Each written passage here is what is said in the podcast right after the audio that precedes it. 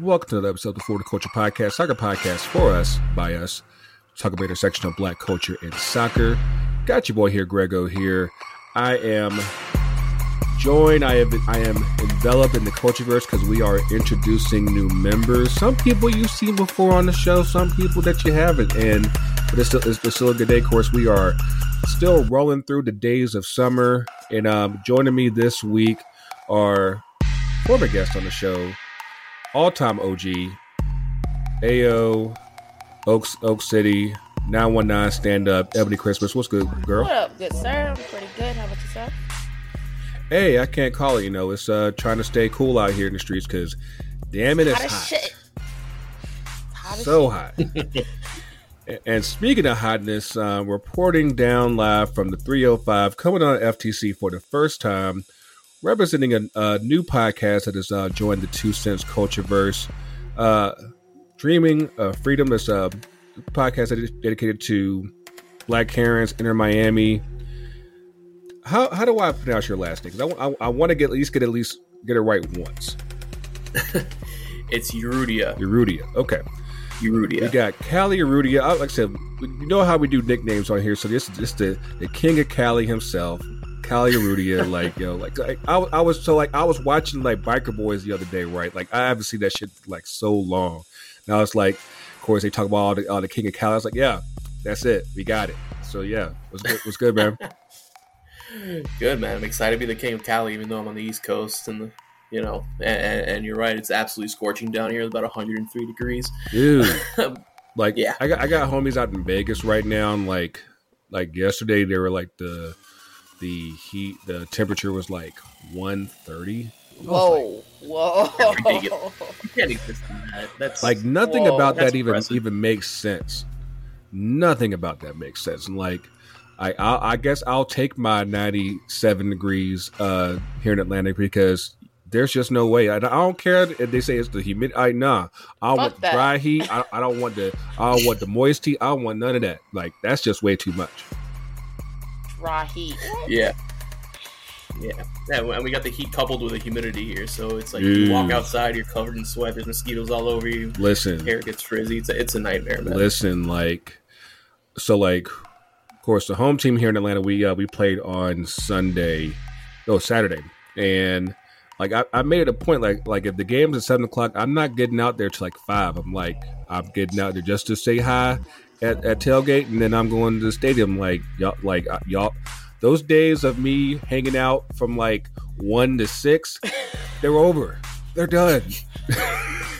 Nah, that's a young man's game. I can't do that. Like anymore no, like you gotta play th- play this play this play the long game here because Not gonna ain't lie, I that did my life. that. I went that hard this weekend at my tailgate, but it was for a good cause. So, What's a good cause? So tell us about it. um, Ebony needed to get drunk after a long weekend week at work. that was the cause. We'll take that. We'll take that. We'll take that. But uh, but yeah, like you know, we, we've uh, you know, we, we've been rolling on this like bi-weekly schedule the past uh during, during, during the whole summer. You know, we're, we're chilling out, and um, but you know what, like the the past few weeks have actually been very exciting for American soccer, and we're gonna get into that and uh and more. Of course, thank you guys for checking out your favorite podcast apps: Apple Podcasts, Google Podcasts, Spotify, Anchor, Audioboom, iHeartRadio, and of course the FTC UTD YouTube channel at a two cents fc.com and also ftcutd.com. But um, but yeah, yeah, it's, it's uh, it's, it's been a very interesting uh, couple weeks um since we last were with you guys. Um, for the first time in like since since Ebony was like in like probably middle school, the U.S. men are going to the the Olympics. They're Uh, going to the 2008? Yeah, I was in eighth Yeah. grade. Oh, got it. and yeah, like so they're going to to the Olympics. They're going to the U twenty World Cup. Like they're already kicking off the twenty twenty six cycle off to a really dope start. So yeah, like they won the uh, the Concacaf U20 championship uh, the uh, two weeks ago, and uh, yeah, thanks for looking up. Uh, were y'all able to catch um, any of that? I caught a little bit of it. Um, obviously, I was watching.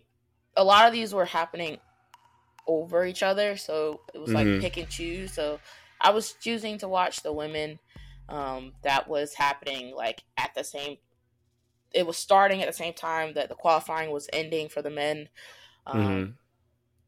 and it was cool. Like we had a we've had a lot of local U.S. talent that played and played well. Um, They Like- balled out like Yeah. they like they were smoking folks, smoking them, and Yeah, I, I was able to. I was able to see a little bit. Uh, I made sure to make it a priority because Noah Noah Allen, you know, Inter Miami player, uh, local, born and bred down here in Weston.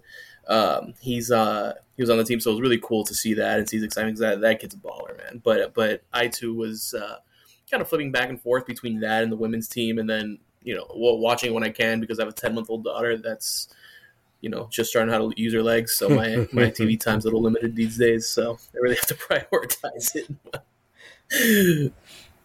But no, like I, I, I think that I know. Um, I, I was joking around like um, back then. Uh, Paxten Aaronson, uh, brother of Brenden, uh, he won the uh, golden ball for the tournament, and I'm like, you know, whatever you know his parents are doing. Like, can we get about maybe like four more? Like, I don't need, I don't need a whole team. Just I, but I about need at least two defenders. I need two defenders.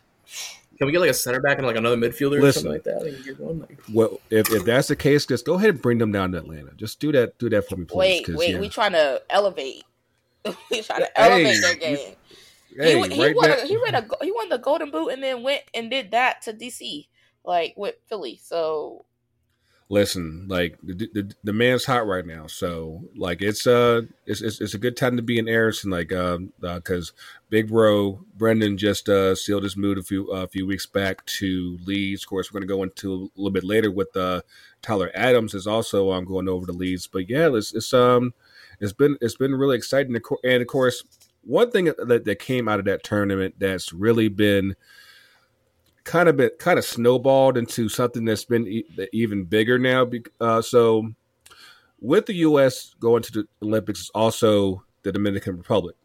Noticing that there's no there's no Mexico, so no Mexico for um, for the Olympics. After after that, of course, we can fast forward. The women at this at this point have failed to qualify for the um, for the Women's World Cup. Of course, they still have I think like one other opportunity to qualify. Is that correct?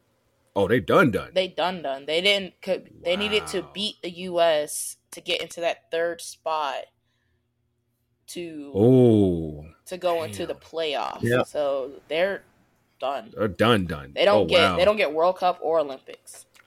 Whew.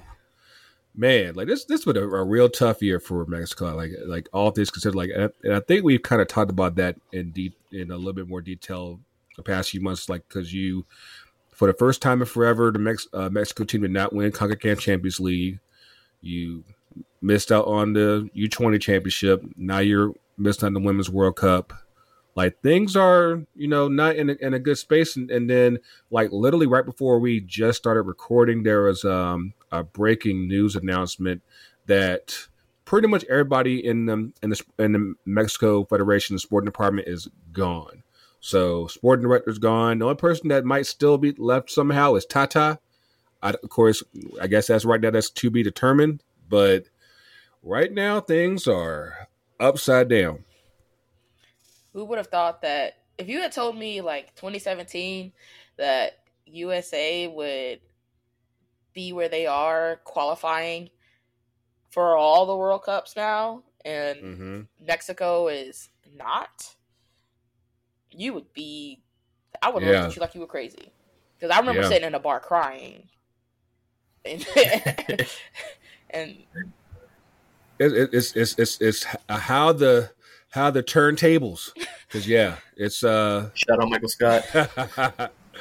but uh but yeah right now things are not looking good for mexico like yeah yeah let's yeah with um yeah, the with the women so last night they played uh the us played them tough played them real tough and um and Ooh. and all, all these considered the the U.S. women were lucky to get that that one 0 win, but yeah, they needed uh, Mexico needed needed that win. It's like all these because of course if y'all have if y'all have listened to our sisters over at Shea Butter, um, you know, like there's there's been there's been high hopes as far as like where the Mexico program has been, especially with how the women's program has been developing both at a national level as well as with uh, at the club level uh, with Liga MX Femenil. For them to kind of fall flat like this, like when they lost 3 0 to Haiti, I was like, oh, this is uh, not going the way that um, they they planned like at all. it was uh shock they were coming in very very dangerous like players were performing at club well they had played a few friendlies uh done pretty well in them um and they had there was a lot of expectations for them to challenge the us for that top spot in group a and to see them just not perform well at all to get no points in three I mean- games is shocking. Like Mm-hmm. you played into Jamaica's hand really well. Haiti was just like, we're going to counterattack. That's pretty much as they like, we don't have the manpower to push you forward. Then they just kind of lost it, and then they played the USA USA well, really like like you said. Uh, that's a familiar foe that they've they've kind of always played tougher. Um, the crowd was with them that time. It was a bigger crowd than all the other games Mm-hmm. but it still was just like felt like it was too much all at once for them to take them to take anyone down or even battle to a complete 90 minutes Yeah, you could tell like Yeah, what- uh, go ahead, Kelly. Oh, sorry. Yeah, like you, you kind of took the words right out of my mouth. It's absolutely shocking, especially considering, uh, I think how quickly like things changed in Mexico. Like we, like like Grego just mentioned, whole federation kind of getting cleaned out, and then, you know, I was I was fully expecting, especially the women, to qualify, and just to see kind of that fall, like like the Haiti game, like some of those were like wasn't even didn't even seem competitive, you know. Um, and then they, they always play they always play the U.S. tough, you know. But but man, just to see that from from the women's and men's team, especially, you know, especially considering how recently they've been good, it's pretty it's pretty shocking to see kind of where they fell to now. Yeah, Like like like you like you mentioned, I mean, like if you would have told me two three years ago that Mexico wasn't going to qualify for anything, I would have laughed in your face. yeah, and, and like it even like with how the uh the, the senior team with uh, for Mexico for the men, like people don't, don't people people forgot they tied 1-1 at home yeah. And they Mhm. finished second, and they were still ready. Like, hey, we we don't want we don't want Tata. We can't stand Tata. He got to go. And I'm like, you are you st- they still automatically qualified. They finished above us, and they're like, nah, this ain't good enough, Chief. Like this this this this ain't working here. And like right now, that just like the the general space right now, I think within Mexican soccer is probably. I don't want to say it's at an all time low, but I can't imagine it, it being much lower than this because, again, like you've seen both at club level and at the national team level, like it's a lot, lot of struggle going on right now. And, you know, there, there, there could be a lot of things that you could point to as far as like what's causing all this, but all, all, all I can see is like you're, you're, you're about to go into, um, of course, you got, you got Qatar at the end of the year. You're going to go into 2026 where you're you're going to be co-hosting and and quite possibly likely uh 2027 as well for um for the Women's World Cup. Um like that's a right now too right more than likely yes from what I from what I've been hearing that um it'll probably be like be us in Mexico but Canada won't be won't, won't be hosting. But um that's at least that's the early word that I'm hearing so far. But um but yeah like like you're going into basically a, a huge cycle where you want to you want to see your program on on on a good foot and this ain't it.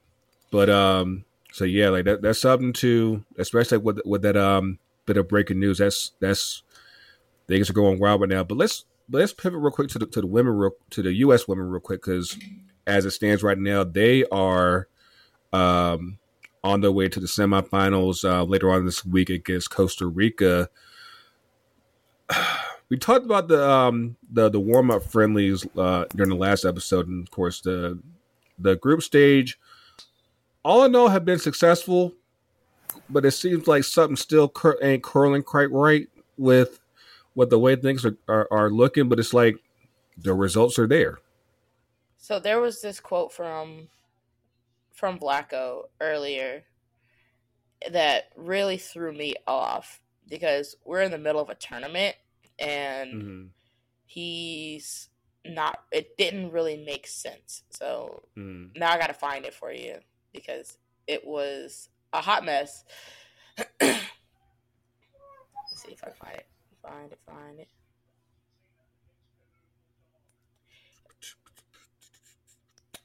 Vlatko from Steph Yang uh, from the Athletic. Uh, Vlatko Mhm. after USA versus Mexico. If you ask me if we're ready to go into a competitive World Cup tomorrow, we're probably not ready for it. But are we going to be ready in a year? Absolutely. Sir, you were in a qualifying tournament for the World Cup. How the hell are you not ready for a World Cup right now? Yeah. This You is not the time to be tink like tinker in your friendlies. These aren't friendlies. Like you. But that's a, but that's the thing because like I, so like I was I was debating with with Sky on this actually earlier t- today, and I feel like we are we're we're, we're in this weird space and for on a on a multitude levels, um, not only with the Christen Press uh, situation, you're also dealing with a lot of aging talent that, at least in my opinion, if it was up to me, I would be like, this is your last tournament right here. And we need to go ahead and move on and and get ready for this World Cup. Because yeah, like because you're you're you're relying on players that at their age, is it a guarantee that by next year are they still gonna be at this form? Because like you saw what happened um in the Olympics, like just just the Carli on her own. I'm like, do you want that repeat? And, and with and with more people. And and that's something where I'm like, there's enough options now to where you can move on. You can move on from Rapinoe. You could that you could probably at least afford to move Becky Sauerbrunn to the bench and have her lead from from there. Like Kelley O'Hara, bye. But but like this is it, because of this, all the internal politics that are going on right now with the women's national team. It's like it's like taking that spot away. It's like it just it, it, it comes with so much baggage. So it's like they just just don't do anything, and it's like you're hindering what this team could be, you know, and and add to how dynamic it could be by just say like, hey, we just we just rather just not do anything. And Vlatko is, you know, just I think for a lot of people have have become very disappointed with him as far as just like like wh- how, we're playing and who we're playing, and it's like it's almost like it's it's it's, it's above him. It's above him. so, Um, I, th- I think something to consider too with the women's national team. Um, we we saw the the the peak of, of performance for them when we when we were kind of dominant is, is still very close to the rear view, right? Like we we remember how dominant they they've been in World Cups, Olympics, all that stuff. And also, it's important to note that they haven't conceded a goal in one, two, three, four, yeah, six games. You know, they're, they're still playing really well at a really high level, but there needs to be a plan of action for for some of the older players, and it, and it's tough because it's like how do you how do you approach a, a Megan Rapinoe and what she's what she's meant to the club? How, how do you approach Becky and what she's meant to the club? And even like how much more of, of Alex Morgan's peak are we going to see? How much more of you know like what what what's the pipeline looking behind? And I think there's great young talent, plenty of it, plenty. but of it, yeah. some of them that it- it's tough to kind of move on from the women who who kind of got us to glory before. So I, I can see where the where, where the how it how it's definitely like kind of trying to balance the scale a little bit, but um, I think I think the women are still performing pretty well. They're still performing at a pretty high level. Um, the, the the one that I was able to see top to bottom recently was uh, was their game against Jamaica, and it like I don't remember the ball going into like coming into our half. Like it was just it, it was dominant, you know. so we'll we'll see how they approach it, but um, I think we're I think we're we're like kind of staring like this last really dominant window, like this era of players before we have to really move on to the next era. What what you got, Ebony? I mean, make no mistake. Like I'm happy that they qualified. Like it's there's nothing wrong with like qualifying and sometimes you need those gritty wins to do it. So like that US mm-hmm. that that Mexico game was definitely like that gritty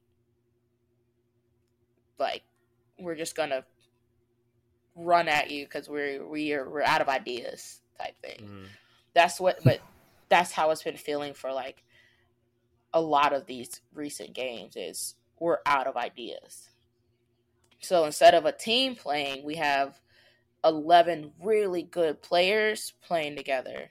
It's like playing. It's like it's the talent's carrying us. right. It like right the talent is carrying us, not the cohesion.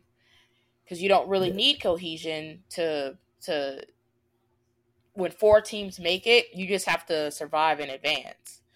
Yeah. Yeah. So it, four out of eight teams make make the World Cup out of this out of these eight, you know, out of this tournament. And then you really only have to the semifinal means nothing really um if you win it cuz Right.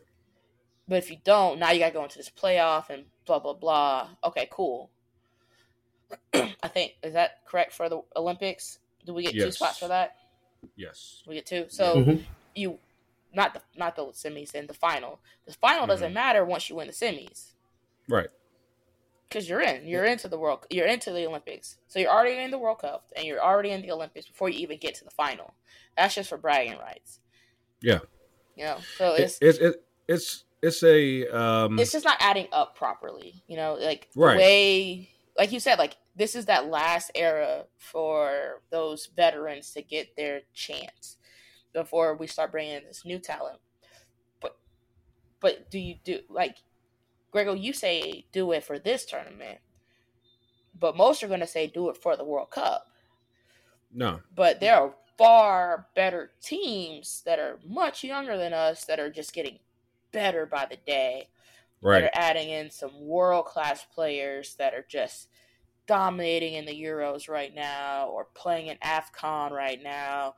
And they're mm-hmm. getting they're getting minutes. They're not playing like they don't, they don't have they don't have time to like you know try to like get get get like five more games out of out of uh, Rapinoe. I'm like, yeah.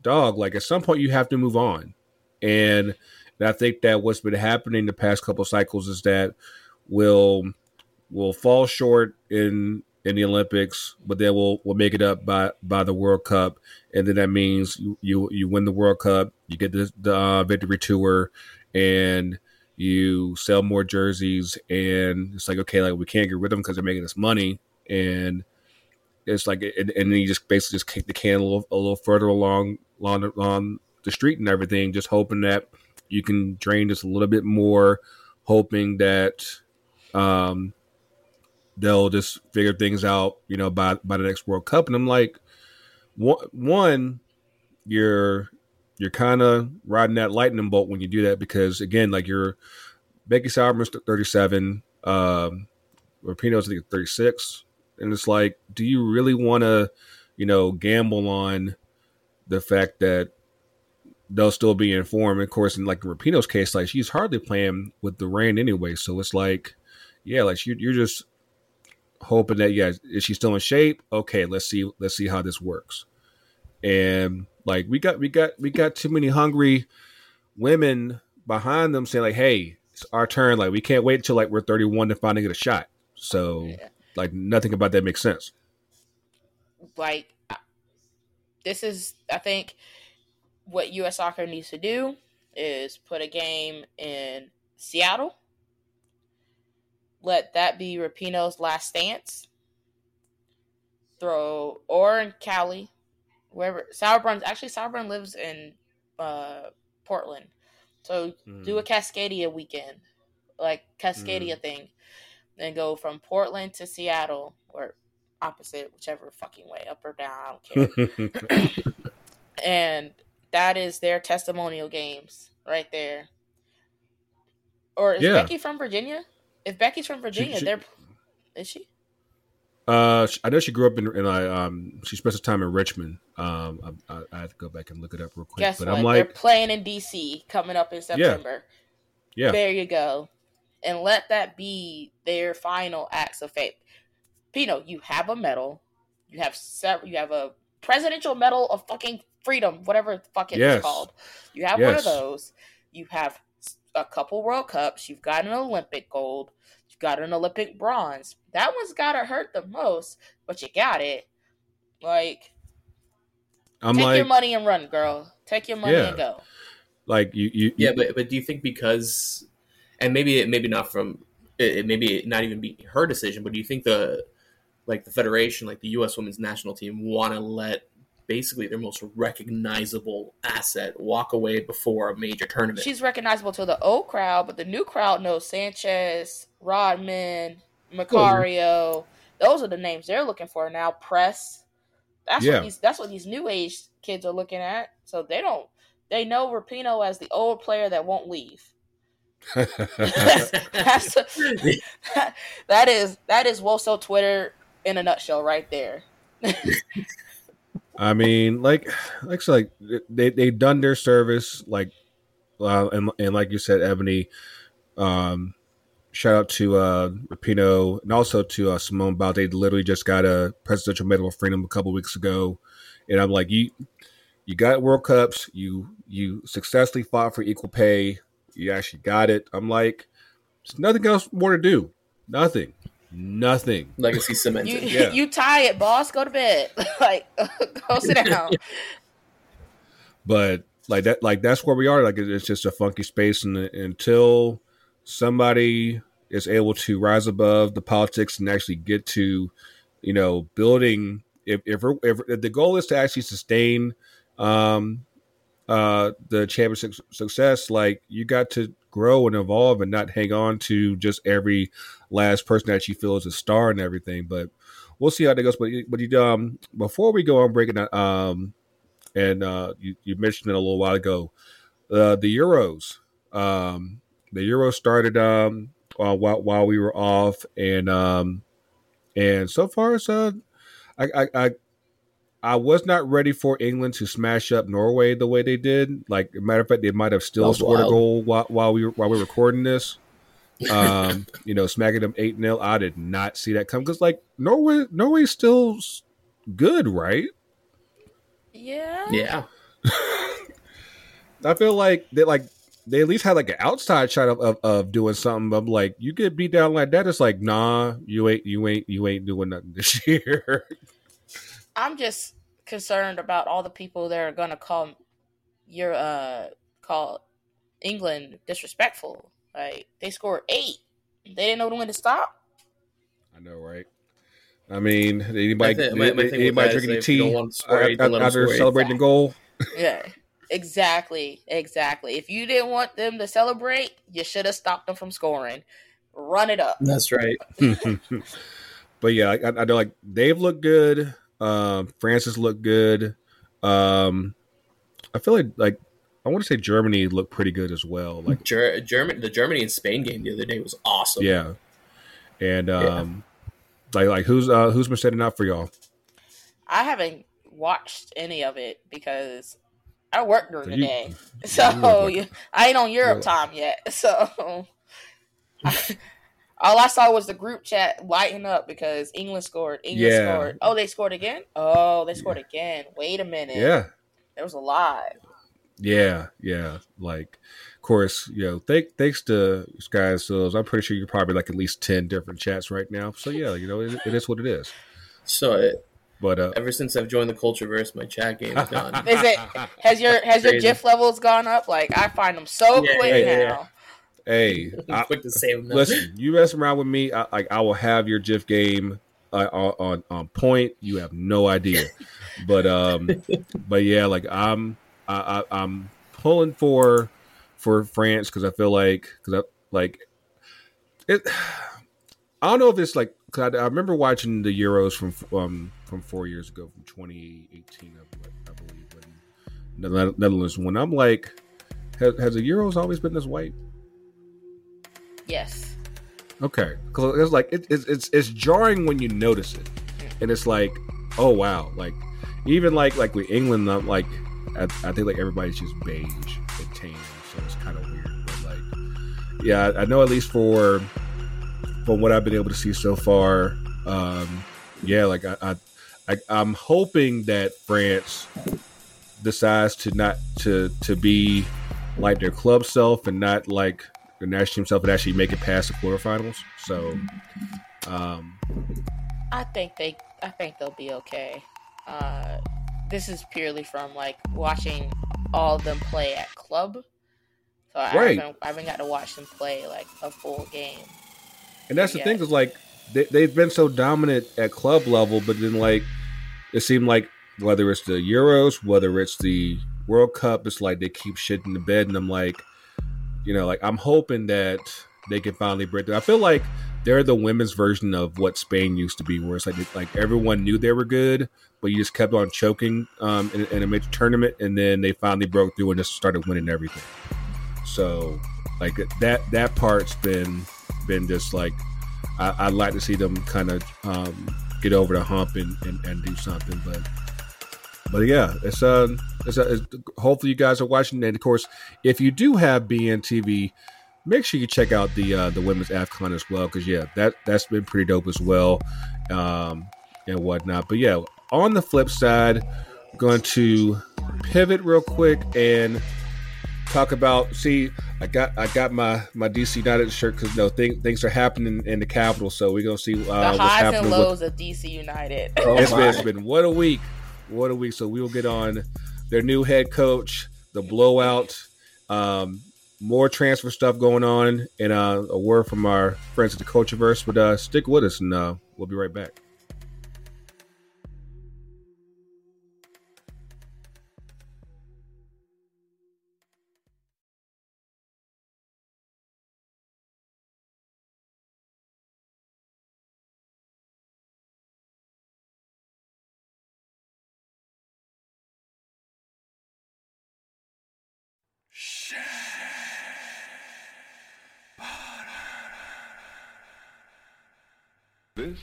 Should be played at high volume, preferably in a residential area.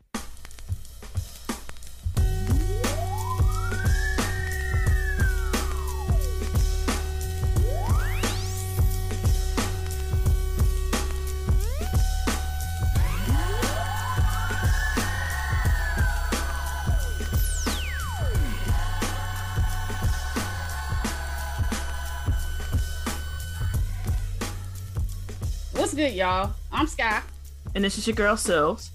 and we are Shea Butter FC, a podcast featuring two black women's perspectives on soccer, football, and everything in between. delivering content with soul and seasoning that'll moisturize your skin Lay your edges. and deepen your love for all things black women. Our show and brand exists to elevate black women and non binary players in the women's game, as these players have been consistently neglected by our d- domestic leagues and U.S. soccer. We want to expose the U.S. women's soccer, or WOSO, fan base to the talent of black players and serve as a platform for players to share their full story. Follow us, Shea Butter FC, on Twitter and Instagram at SBFC underscore podcast. And don't forget to listen, like, and subscribe to the show on your favorite platform. Peace. Peace.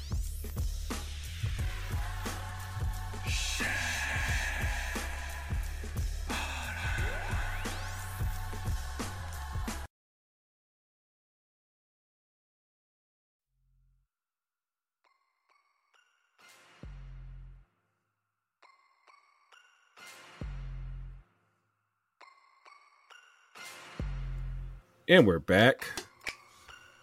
Yes, yes, yes. Now somehow, some way, um, it is rivalry week in um, MLS. I don't like.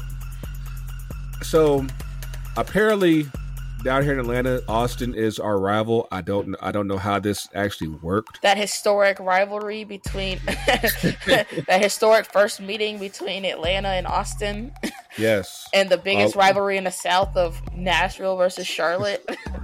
I mean, no, I'm sure, so, I'm sure somewhere there is a, a, a rivalry between Nashville and Charlotte. Of course, you know it's, it's never been developed in in, in, in any other sport. You know, because the Panthers and the Titans they're in different conferences and, and divisions. So, and the Predators and the uh, Hurricanes, no, No. um, uh, The Yeah. Hurricanes are also in Raleigh, not Charlotte. So. yeah, exactly. So, like how how that managed to work. I mean, like you know, we're all fighting for the Southern Championship, so you know, hopefully, you know, we'll, we'll um we'll see what what happens there. But um, all I can tell you, at least as far as down here in Atlanta, I, I'm just glad that you know nobody got got injured because that seems to be our, our thing lately. Y'all are cursed, man. dude, like Yeah. so like in, in, in the middle of while we were away another person went down emerson hyndman went down he just he just slipped on the artificial turf off off the pitch and still got hurt and he's out four to six weeks i'm like and then we sign another winger as if we need more attacking help i'm like dude you- like are y'all reading the room right No now? defense, just vibes. Let's go. all vibes all They're gonna have they're gonna have season ticket holders playing center back soon, man. Don't you worry.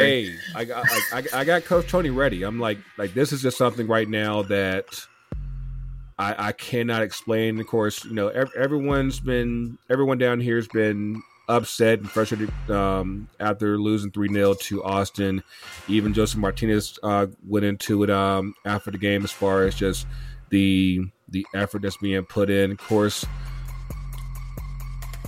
Let, I'm gonna just say I'm gonna give a little bit of tea out here. Like you know how you know like how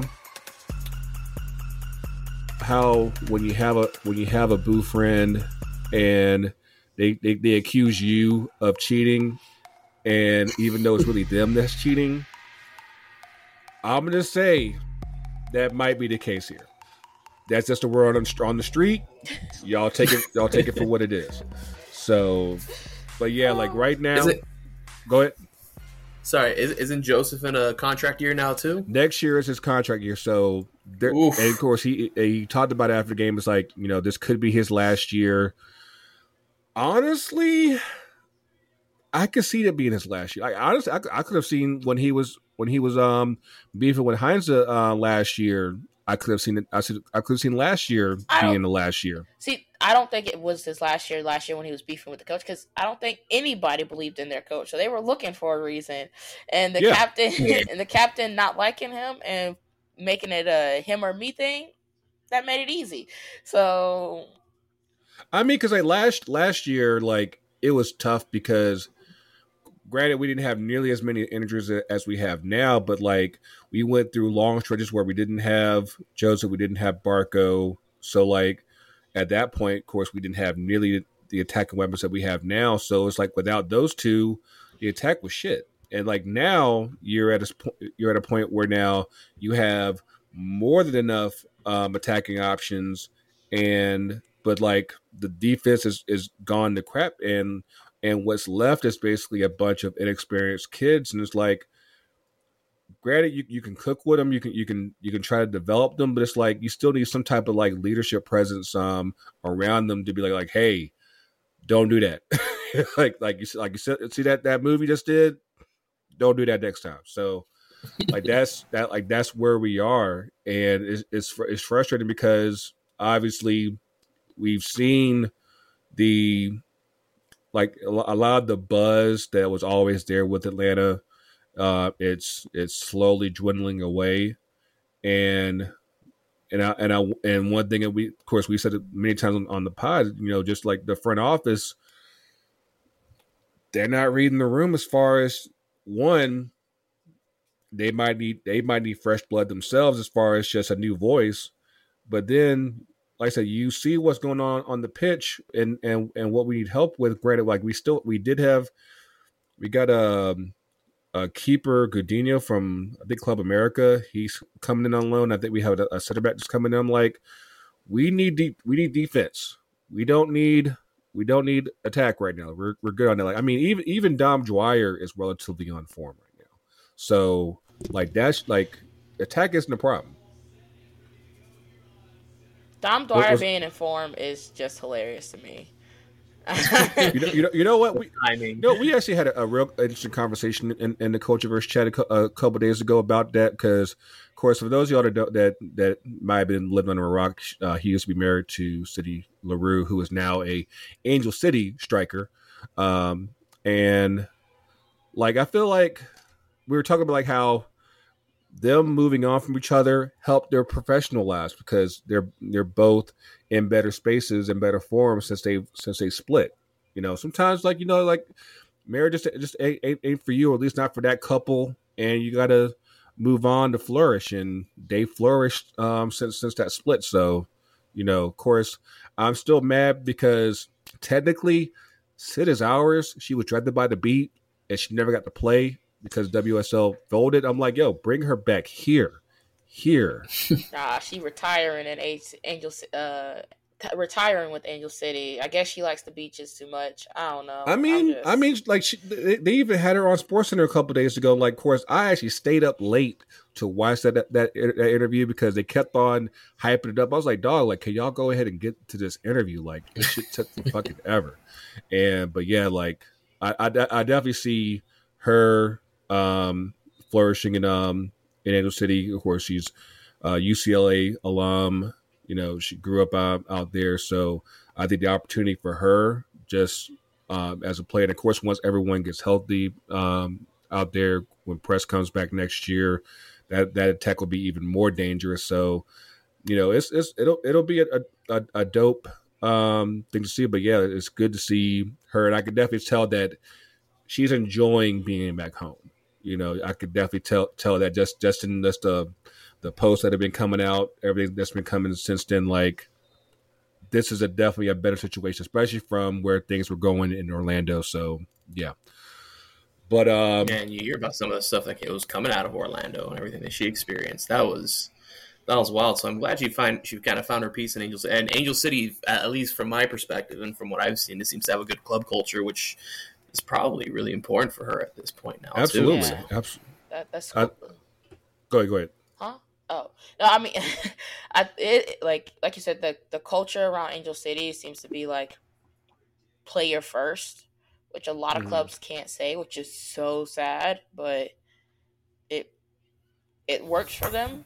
So I'm glad she's back with familiar faces and Ali Riley, um, back back in California where she where she moved to Mhm. um, after leaving her mom, um, and back in familiar territory. So, especially playing with press again, that'll that Mhm. that attack is gonna be so Yeah. so It'd be fun to lethal. I'm so mad about it because Charlie, Charlie, Christen Press, and Sydney Leroux playing together on one field with Endo serving balls to them all day is highly unfair, and I'm gonna need someone to investigate.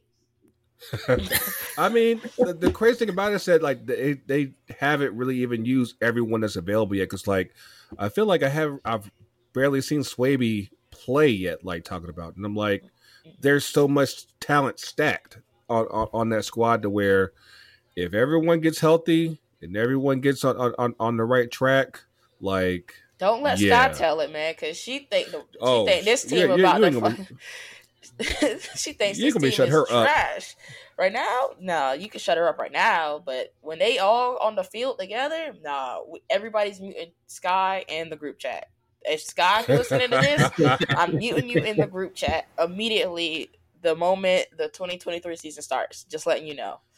You I mean, me, was she but- was, was she loud on Saturday? Because I mean, they beat Wave. Um, no, actually.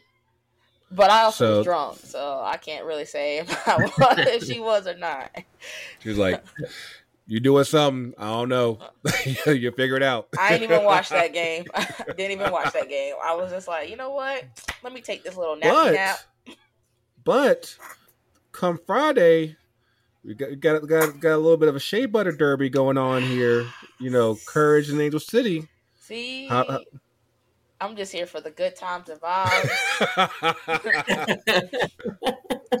like, I mean, it, it, it should be a good time. It should be a good, a good time, of course, a good time in Cary, and yeah, I'm rooting for everybody gay. That's all That's all I got. That's what's up. That's what's up. Good policy. But um, but yeah, of course, um, it- it's, it's summertime, and well, I would be remiss if we did not hit back up on some transfers that have um, been coming in and out of MLS, Europe, and whatnot. Um, of course, the big one that I mentioned back at the beginning of the show um, was uh, Tyler Adams uh, is heading to Leeds United. So now they have uh, they have Adams, they have Aaronson, of course, they're coached by Jesse Marsch. They're going The after word is- Richards too. Yeah, Yeah, I was I was about to say I, I saw that one on the rumor mill. Remember Full America? Like this is about Yeah, like- that team. So, for those of y'all that don't know, because Leeds has been out of the Pre- Pre- Premier League for so long, they're actually a pretty big rival of Man United. And I'm like, y'all are messing with me right now with all these Americans on Leeds right now. I'm like, this is just like, this is just not cool. And I'm like, I'm trying my best, you know, to, to not find favor in Leeds, but I'm like, y'all keep y'all keep bringing my boys over, and it's like, dog, like this this, this isn't fair, man. And but like but, but it does bring up a, a interesting uh, situation just because like it's something that we've never really been able to see as far as for uh, American players is that because typically like let's like it's very common that you'll see this in uh, in the Premier League where let's say like you have a coach from from the, the Netherlands and they start bringing in you know a left back from Ajax and try to bring in a, a, a Dutch uh, mid, midfield from from Bayern uh, from uh, Barcelona and they, they keep bringing in the guys from their country that they know that that can play. And this is the first time where we've seen an American coach be in a position where it's like, like okay, I can bring some American players to my team and try to sauce this thing up and, and whatnot. So that's been something that I'm like, it's it's really been cool to see.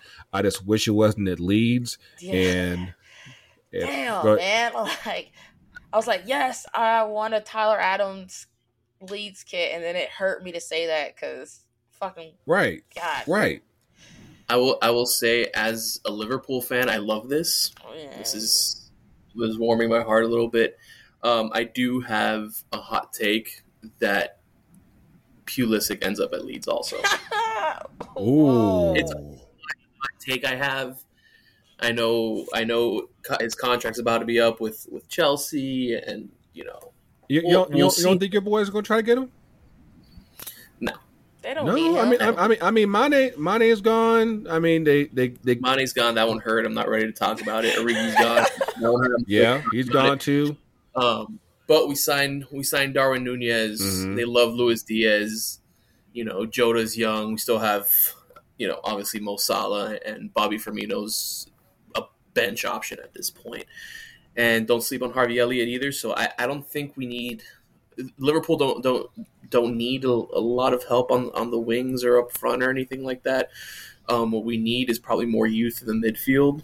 Um, and that's kind of like, I, I central like midfielders. I don't, I don't think Pulisic will fit, fit that. I think that because like honestly, like I was kind of surprised that Liverpool did as well as it did last year. like I, I do see like the age coming up to where it's like like how long do you want to hold on to this kind of like like the- with the U.S. women like like you want to go ahead and start moving on or do you want to try to hang on to this a little bit longer and and um so it's it's, it's been interesting to see but yeah like um I know you apparently Juventus uh took a look at um at a U.S. agent and uh so far Chelsea said no so listen that that's a to be determined uh situation right now but uh but Juventus did pick up finally finally confirmed the the worst kept secret in the world um picking up on Paul Pogba on a free. Uh they also signed um uh Angel Di Maria on a, on a free from PSG and um but yeah that's um you know and I'm gonna go ahead and just touch on this real quick because you know we we we try to or try our best to, to, to keep the the seven talk to a minimum on here, but of course you know obviously like the United just started their their, their tour in Thailand, no Bangkok, yeah, and of course we, we we we did beat Liverpool, just so you know, and um, but uh the Se- Seven's on, on the tour and he looks like he's trying to get out, and I'm like, I don't mind it. I'm okay Because- with it. I am 100% okay with it. Chelsea that rumor about Chelsea, and I was like, you know what? Let me help him pack. Like, wherever you want to send him, you let me know, and you know I'll pay postage. Like, Because like it's, it's um, taking off taking off my Liverpool hat and just just wearing my soccer fan hat. Um, I, yeah, I think uh, obviously the best days of Ronaldo and United are, are, are behind him. You know, I, I don't see why. I, like, I, I think it's time for a fresh start. Um, I, I'd let him walk. I'd let him go, whatever the price. I mean, obviously he's he's still considered a, a huge brand globally, so um, he's he, uh, apparently he's he's willing to take a pay cut. But I'm like, how far of a pay cut are we talking about? Because it's not like you're about to just go to Spurs and and and slum it up and everything. But he could take Converse- the Bale contract. Let him have it. I mean, like personally, I, I think that this is a great opportunity for him to to just say like, you know, what, I'm gonna take a loan and um, go and go back home to Sporting and and um and do that because I mean because because he'll be a free agent in a year anyway, so it's like he'll have a, a victory lap back home and then he can decide from there whether he wants to. You know, if, if if the charges ain't, ain't ain't on him still here, he can think about MLS. He can do China, whatever. Uh, but I know as far as United goes, like even without the off field stuff, notwithstanding, um, I feel like at, at his age, you like what United got going on is bigger than, than keeping him. So we just gotta go ahead and let that let that narcotic go, just like go. But um, And I, I do too. I do think too that United's in a position that they need some some pretty serious roster reform too. Oh, yeah. Because Oh yeah. based based on what I, based on what I've read, and of course I'm not involved in you know heavily in United Twitter or anything like that, but I have some close friends that are United fans. That the cl- the culture within the locker room is apparently really bad. Yeah. You know, maybe Ten Hag comes in and, and changes it up, but I, I always thought even before the whole uh, when Ronaldo was leaving Juventus before he signed with, with United and the whole fiasco with, with City, which I'm, I'm I'll put my life on was a smokescreen all along. Oh, it absolutely he was. was That was the best. That was the best rumor they ever put out. I loved it, but um, I always thought he was gonna he was gonna go back to Sporting and kind of retire at home because he, he's not running like he used to. Like he's still very good. He's yeah, like, I mean, he can finish all day one of the best players of all time. But I, I thought he was gonna go back to Portugal. Yeah, I I think that just like for what everybody else does on the team, having him there, having him on the pitch, kind of, um, it's It was always a threat, but it was never credible. Yeah, and that makes sense. it diminishes what what everybody else can do because you having to account for him for so much. And I'm like, yeah, like it, it's probably just better off just moving on and let and let letting that ride. And um, you know, like I said, there's, there's only a few teams that that can really afford him. There's only a few teams that, given his own, given his loyalties, I'm like, would you really go there? I mean, like like I said, like City was never really an, an option. Like I'm, I'm honestly surprised that Chelsea's even thinking about it.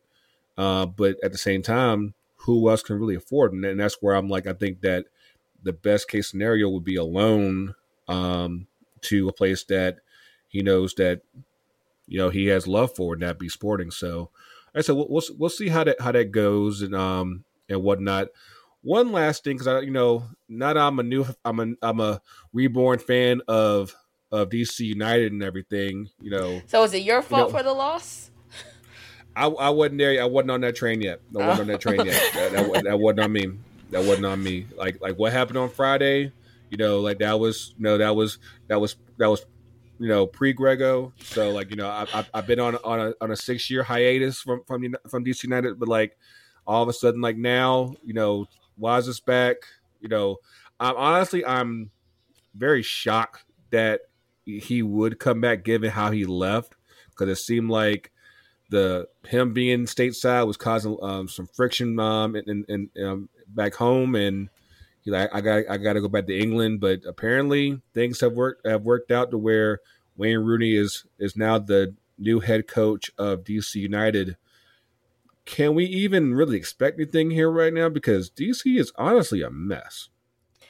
Nah, they just let him go for vibes at this point. Um, I mean, it, it, it's I mean we're at the halfway point of the season, and, and you look at what Rooney did at, at Derby, considering everything they were going through, and it was it was an absolutely impressive coaching job. But I do want to point out two things.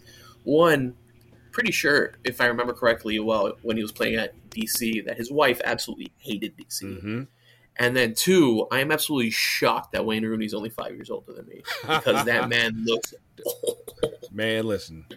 There, like I don't know if y'all remember, there was this um, Nike commercial uh, that came out back um, during the uh, 2010 World Cup, and like kind of like a what if scenario, and like it, and Rooney missed a penalty and and went off into obscurity and, and looked all scraggly, lived in a trailer park and everything. He doesn't look that far off from that from now. No, Nike nailed it. Yeah, Man, he looked like he been through some things. Like Derby fucked him up. Like he lived a Yeah, I mean the guy went in there with what what was it a twelve point reduction in 21, the championship, and they said, "Hey, don't get relegated." yeah, 21. and the, he he managed to survive, and I mean I'm sure that dude had to drink himself to sleep every night in that whole mess. So, I so might mean, done it. relegation will, will will take the life out of you and and just suck it all all dry. But so what does so you asked the question, what does he do this year and how much time how much time are they really giving him to like turn things around? Are they going the derby method? Because you can't get relegated here. So it's like you safe from that. Yeah, so you say from that, you're currently 13th out of 14 in the East. Mm-hmm. You've got Chicago, Toronto, and Atlanta and Miami around you, not too far off, and seven clubs make the playoffs. You're not play. You're not making the playoffs. That's just let's just let me kill some dreams right there. You're not making the playoffs, but how Is it close to that impossible? playoff? Is is it impossible? Yes. I mean, because like Yeah, it was, MLS is wacky, man. I, th- I think it's really feasible for I mean, because because like MLS is the weirdest right, league cause right now, planet. six or seven places are Charlotte and Cincinnati. I'm like, do you Oh, really damn. trust Charlotte? Yeah, do you really trust that? I mean, it, it might not be, but at the same time, it's like like that that whole sixth to I guess thirteenth. It's like who can you trust right there? You have Charlotte, Cincinnati, Columbus, New England, New England, really.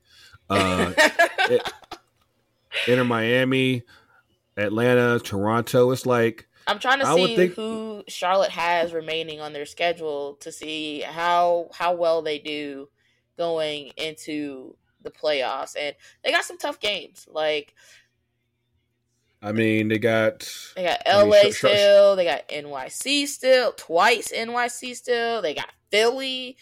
Uh, They they, got- already they got- beat New York once, so maybe they can come in. They got Callie's crew in uh, enter on, on on Saturday. Like, how how you feeling about um about the sat the Saturday? Man, um, Miami, Miami's. I mean, we're, we're we're playing pretty well right now. We've been. It's been kind of an uphill battle. Um, obviously, you know, us facing relegation, uh, not relegation, but sanctions, and you know, the the roster hasn't been. eh, You know, we're, we're essentially right now playing with zero DPS because Gonzalo has been absolutely useless. You know, Oh, so so so we, so we are clear. We are we are off the Higuain boat. Yeah, yeah, yeah, yeah. If you ask most Miami fans, that's the that's the case. Um, you know, the, the team's playing well. I'm I'm pretty confident. Um, we got uh, well, we got um, we got Philly tomorrow at home, and then we turn around real quick and play Charlotte at home this weekend. So we played Philly pretty well last time we last time out. We we drew them over there with Drake Callender literally just dragged us into a point. Um, you know, and then Charlotte, you know, we'll we'll, we'll see, man. Um, we're I think we're playing well. You know, we're we're a little little beat up, but um, hopefully we can get these we can get uh, Pozuelo and and Grant and Jean playing in, sh- in quick order and, and get back into it. But I think I, I'm, you know, at home we're we're we're pretty we're pretty good. Okay, okay. So And of course, well, again, y'all, we got Ebony Navidad and Kika Kelly uh, on on the show. Of course, on they are now members of the Two Cents Cultureverse. Um, of course, many of you know Ebony from American Outlaws, um, Oak City supporters um, with the courage uh, in the past. But um, she's also part of another podcast called Walking Ninety. Uh, that's uh, joined the uh, Cultureverse. Uh, tell us tell us about that show.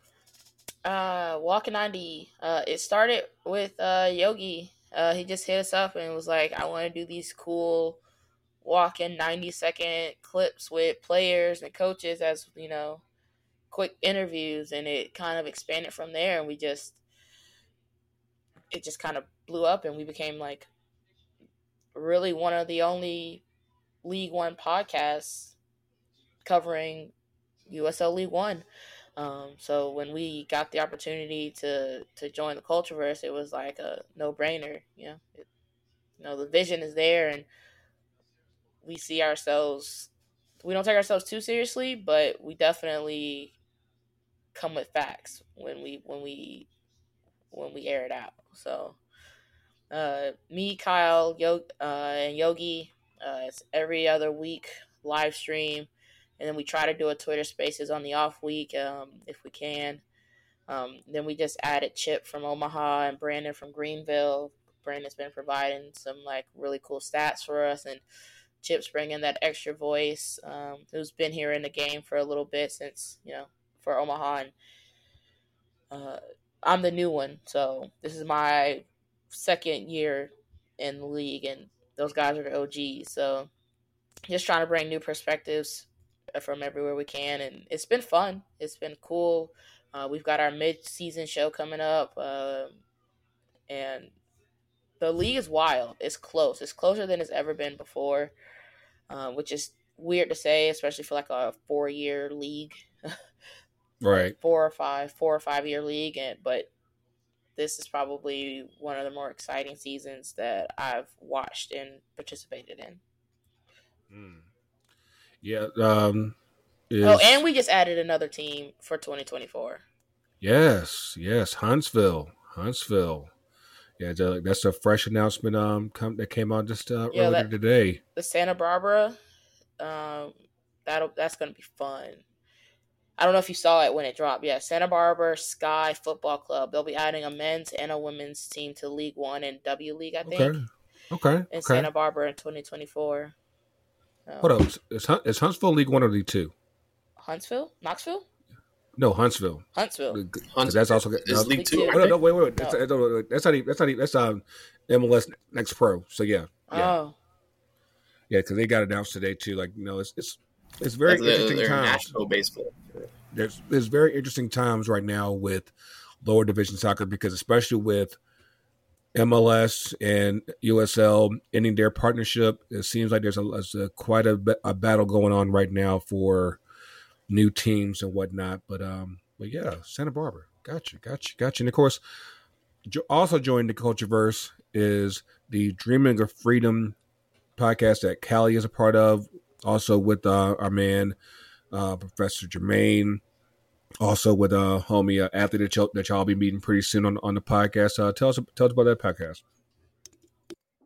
Yeah, so um, Dreaming of Freedom, where uh, it started off, uh, we're, we're all part of the Black Herons Independent Support Group for Inter Miami, um, and, and you know the, I can I can go on forever on some of the things that, that led us to have to be the Black Herons and stuff like that, but um, you know, uh, in, in, our chat and stuff and talking to Jermaine and, and AD and, and some of the other people, we, we realized that it's so important that we um, that we talk about uh, football in a, in, a, more personal context. So through the through the lenses of social justice, through the lenses of race and all that stuff, and and, and um, you know how the, the, intersection between those things, right, and how uh, sports and politics, like people want to keep them separate, but it's impossible to do that.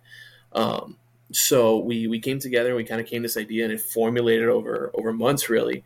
Um, and we're kind of of toying the idea of when to when to kick things off, and then uh, Jermaine went up to Atlanta for the um, for the Juneteenth game and, and, talked to to Reggie and Aero and some of the other footy mob uh, leaders, and, and you know we we came up with a date and we just kind of you know let it rip from there. So um, our our whole goal is to to kind of talk about, um, you know, the the importance of, of the supporter culture in in football and um, the importance of social justice in football and and how there's the, the kind of intersection between those things. So that's what we're about. We're, we're two episodes deep. We our first episode we we interviewed Footy Mob. It's an awesome, awesome, awesome episode. If you haven't listened to it, I, I highly recommend it. Not even for us because it's just because Reggie and Arrow are so full of wisdom and and they've really kind of set the they set the standard for for black supporters groups in in American soccer. And then uh, for our second episode, we talked about you know just kind of the things we stand for, why we need to dream of freedom, and, and we had a long conversation. And it was actually kind of a pivot that we had to make um, because we, we had other intentions for our second episode, but some schedules didn't line up. Um, so we just kind of let it rip off the cuff, and and you know, well, what you guys heard is, is what we got, and um, we got a little deep. We got a, we definitely, you know, rattled the cage a little bit, and we, we've heard from some of our supporters in Inter Miami, uh, Inter Miami. So Yeah, we're getting a message out there. got, got a little bit of smoke from that. First, first of all, because you know, bef- before the smoke, let, let's let's I gotta I gotta give this man you know some some flowers. You know, we gotta get the king some flowers. There's a there's a a poem that Callie reads at the beginning of the show that yo if you if you haven't um, um listened to the podcast yeah just do it for that for that alone and I, I guarantee like you'll be moved and every everything and of course the content of uh, of the episode you know is is definitely important because you know one thing that still even to this day um there's still the struggle going on with just the, the embracing of black supporters in this in the soccer supporter space. You know like i'm hearing stories right now as far as just we- we're still dealing with with situations where black fans aren't felt they don't feel welcome in in just a general supporter space whether it's watch parties um supporter stands like it's it's it's all it's all over the place and that's that's a big reason like why we are here um to one normalize the space and I, I think that we need to you know, take things uh, to a higher step. I know that um, Sky uh, and I, also Yogi, few other uh, partners that, that we've been um, talking to, like we're trying to like make things to where that that space is there to where no matter where you're at or where you go to travel to, like you you like you got a partner to hook up with um um like wherever you go where like you where you don't feel alone. And i feel like that's something like especially as, as our podcast uh that that, that was something that's always been like a, a goal of mine is to make sure that hey no matter where you are like it, you don't feel like it's just you and like what what i have here in atlanta is clearly the anomaly but we want to make but we don't want this to be the case forever like we want to make sure that that diversity is embraced, whether it's Miami, Cary, DC, LA, Seattle, wherever. And that's something, you know, it it it takes work and it you know it's obviously it gets frustrating at times, but it's something that's necessary to the uh the overall goal and missions of all the podcasts uh, that, uh, that that that we do. And um but yeah, like yeah, it's it's it's funny like when I think about Miami because you know, like what y'all are dealing with right now is kind of like and I, I I think I told this in the in the chat. This is the prime reason why why Miami is, is way too tailor made for for having multiple teams. I'm like, because just just imagining all of Miami supporting one team and getting all and get all the different cultures uh, in Miami, all behind one team. I'm like, the only team there that, that can manage that is the Hurricanes. That's about it. Everybody else, good luck. Yeah. Um, we, we, we, we have a unique situation being in Miami, right? Um, I, I mentioned it in our last episode that Miami is probably one of the most diverse city, cities on the planet. You know, we draw so much of our population from, from Latin American countries, from the Caribbean, um, you know, what, uh, Western Europe and stuff like that. Like it, it's all it, it's all a culmination of so many different cultures. Um, and when Inter Miami started, we always under I, I think everyone understood that there was going to be a heavy catering towards Latin Americans because you know here in Miami the you know Latinx community is the majority. You know, so it's it's unique in that regard. But uh, and and Jermaine mentioned it um, in our in our podcast how there's so many you know Haitian, Jamaican, Trinidadian you know fans from and and from other places in the Caribbean and from other places on the planet that that want to find a space at the club, you know, and, and to see how um, I don't I don't know if I want to say I, am still trying to decide if the club is is either blissfully unaware or completely ignorant, but both Probably are, are yeah. Yeah both are and, and, to me both are reprehensible right? That they they never they were like the only team that didn't mention Black History Month they're the only team that didn't have a Juneteenth post. They didn't even do the obligatory like Martin Luther King Day post, like you know the the, the picture with a quote and stuff like that. Mm. Um, and then it, it's funny because uh, you know someone someone I'm close to at the club when they they posted the the they they tweeted about the auction because they're auctioning off the Juneteenth jerseys. They said, "Oh, uh, you know, bid for your Juneteenth Juneteenth jerseys here." And uh, one of the leaders of one of the SGZ said, "Oh man, they finally said the J word." so you know it's uh, it, it's tough and because it, there seems to be a blatant disregard for for uh, black supporters and and even honestly just non-Hispanic uh, supporters. Um, the club's really delegated the responsibility of fan culture to the two main supporters groups. Um, and there's definitely uh, and and we, we already talked about it. So I'm not we're, we're not going to say names. We're not going to point anybody out, but there's definitely um, there's been some words said back and forth about you know trying to have an honest discussion about fan culture and trying to get everybody involved. Um, but there's heavy gatekeeping going on, and um, some of the words said to me personally were you know you need to earn a seat at the table. You know, you need to you, you need to to put in the effort. You need to put in the work to, to have a say. Like we're not trying to have a say. We're just trying to make this for everybody you know? And and we like you say to earn a seat at the table we say fuck a table. Like there shouldn't be a table. Like well, this should be a place. Like we're la familia. Like we're and um, something that we decide you know that we kind of came to is that we're trying to build bridges between all the fans and they're just putting up barricades. Right.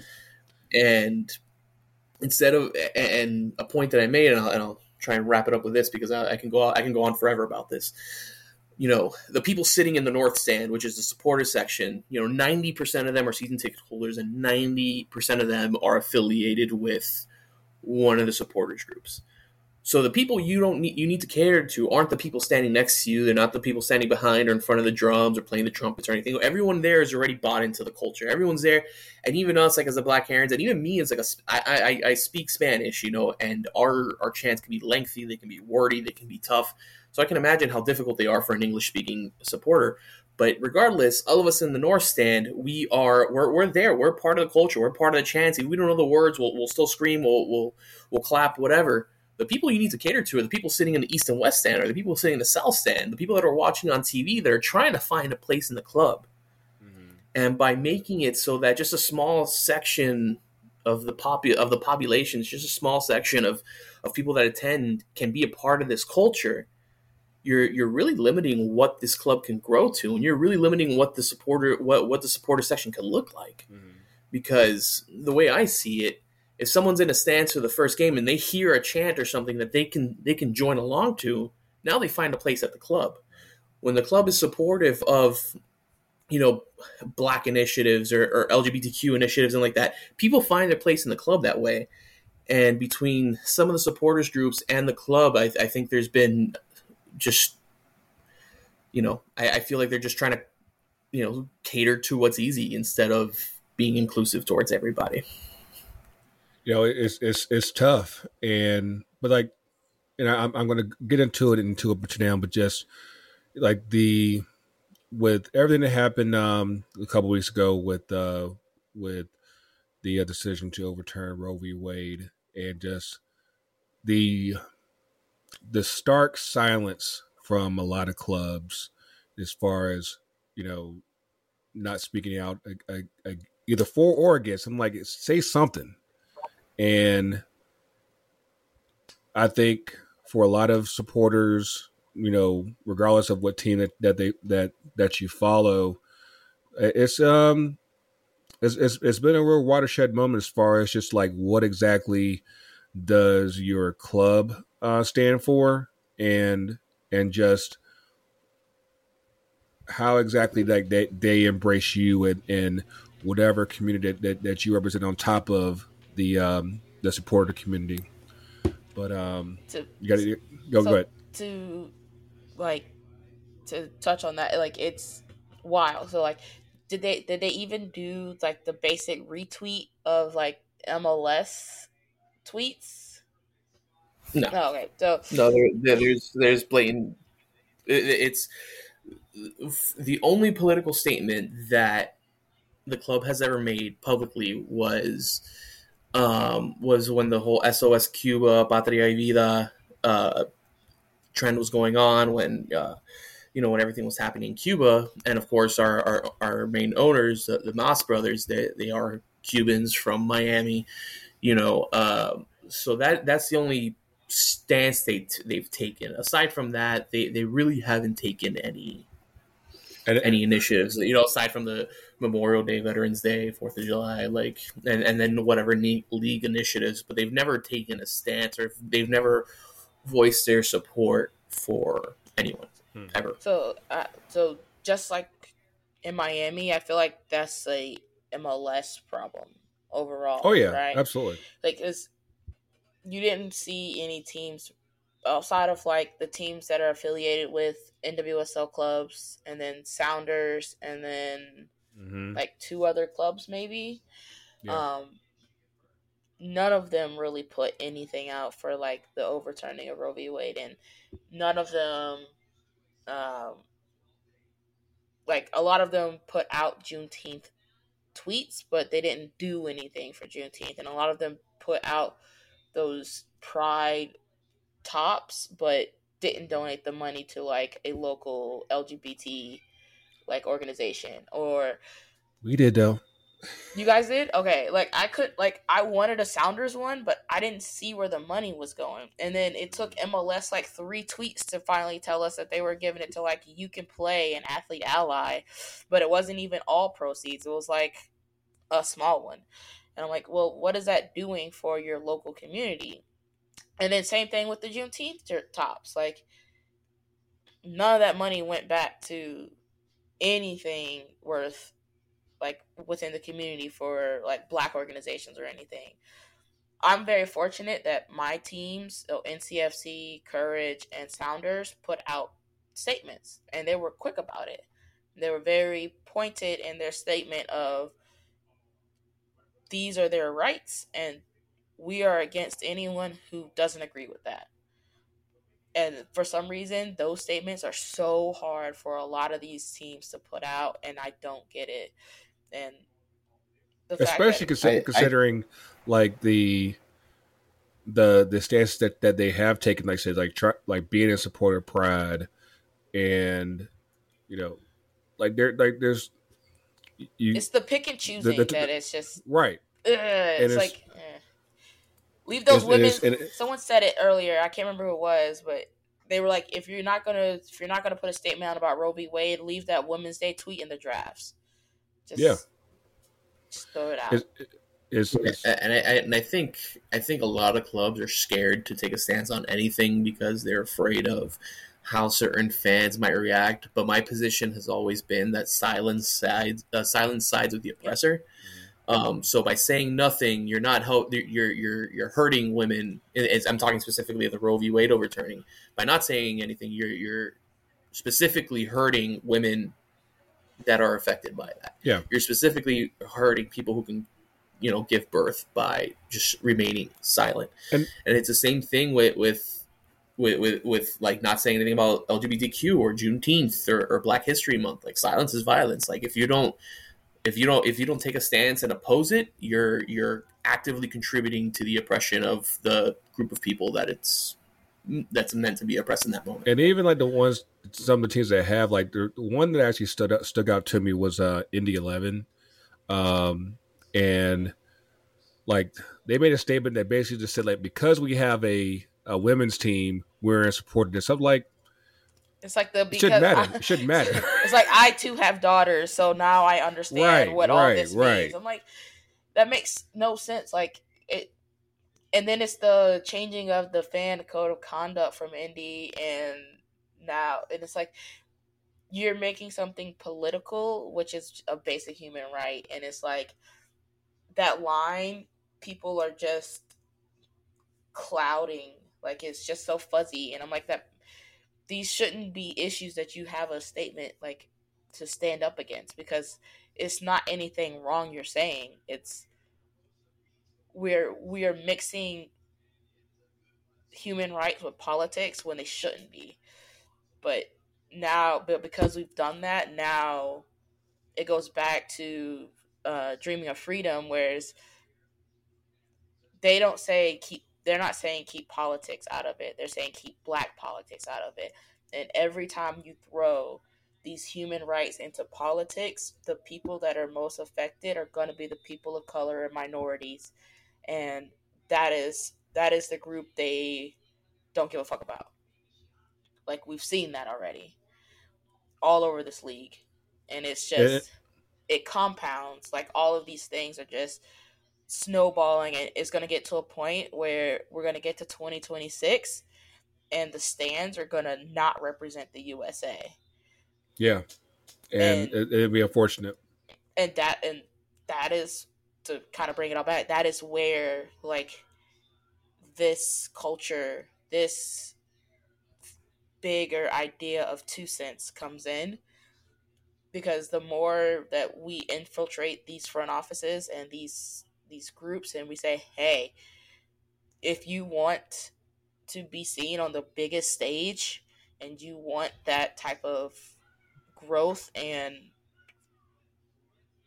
name, I guess, I'm trying to figure out a better word, you're mm-hmm. gonna have to start paying attention to these smaller cities, these inner cities.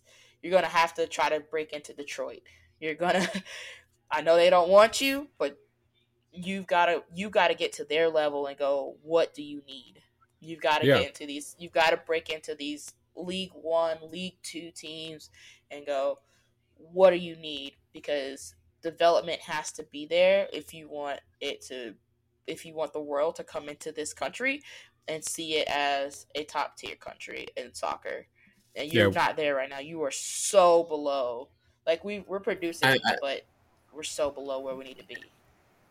Yeah, I'm, really glad you mentioned that because uh, I've I've spoken to friends who maybe don't follow soccer as closely and stuff like that, and they're like, why is why is the U.S. so far behind, like Europe and and so, and some of these other countries? I'm like, well, in Europe, their best athletes play play soccer. In America, our best athletes don't play soccer. You know, so what can we do to attract our best athletes to play soccer? And a lot of it starts with with the culture. Like you start, you, you what what's what culture what culture is U.S. is the, the U.S. Federation setting? You know, because if if you, you look at what America is dominant in sports, it's, it's football and, and basketball. All right, those are predominantly black sports. What what can the U.S. what can the U.S. Soccer Federation do to attract more black players to play soccer? And the fact is they have to set the culture for them to play soccer. If if, if it's not a welcoming environment, if, if there's not an initiative there that they're gonna they're gonna feel safe, they're gonna feel seen, they're gonna feel protected, then they're not gonna join. You know, I, I, I, I, to kind of wrap wrap this part uh, part up. I, I saw a um, interview with Deion Sanders um, early, early this week about how baseball kind of ran, ran into the same thing where you they priced out black um, black kids from being able to play baseball. Like I, like baseball was my my first sport. Carolina Pines, like what's up, and like I remember those days, and then like when I moved to Virginia, and just seeing like how it was like all the black kids, like except for like maybe like um, my homie Steven, like all the All Star teams were like all white coaches, kids, things like that, and I can't I, I can't imagine that soccer's that that much different from from what like I say kids like me were experiencing 20 25 years ago and what and it goes back to what you were saying like like like with like Detroit City, like at the end of the day, it's, it's always an, an access uh, issue, whether it's pros, whether it's youth, whether it's coaching. Like in each aspect, there's an, there's an access issue that affects the entire game, and until that gets addressed, like we we can send as many kids as we want to to Europe, to to to Lyon, to Chelsea, to wherever.